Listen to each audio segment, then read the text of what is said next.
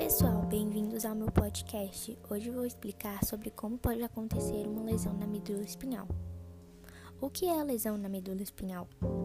Lesão na medula espinhal é como o próprio nome diz, qualquer tipo de dano causado à medula, que é a parte fundamental do sistema nervoso central. Essas lesões podem ocorrer quando há danos às células dentro da medula ou quando os nervos que correm para cima e para baixo na medula são lesionados. Como acontece? As lesões na coluna podem afetar os ossos da coluna, a medula espinhal ou a raiz dos nervos espinhais, que passam através das cavidades que se encontram entre as vértebras.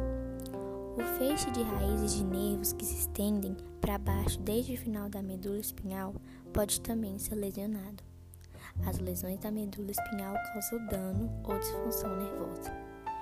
Mesmo que a medula não tenha sido rompida, uma lesão da medula espinhal pode resultar em perda de função.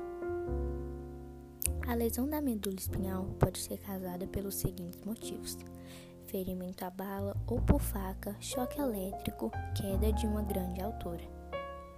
Possíveis sintomas da lesão da medula espinhal: dor extrema ou pressão no pescoço, cabeça ou costas, formigamento ou perda de sensibilidade nas mãos, dedos, pés ou dedo dos pés, perda parcial ou completa de controle sobre qualquer parte do corpo.